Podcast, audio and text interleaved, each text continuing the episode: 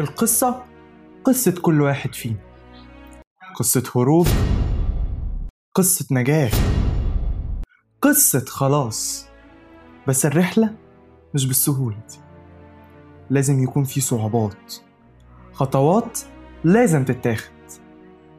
بس لازم نجهز للرحلة دي من دلوقتي ونحط رجلينا على أول الطريق، والطريق هيكون رحلة إلى المرتفعات.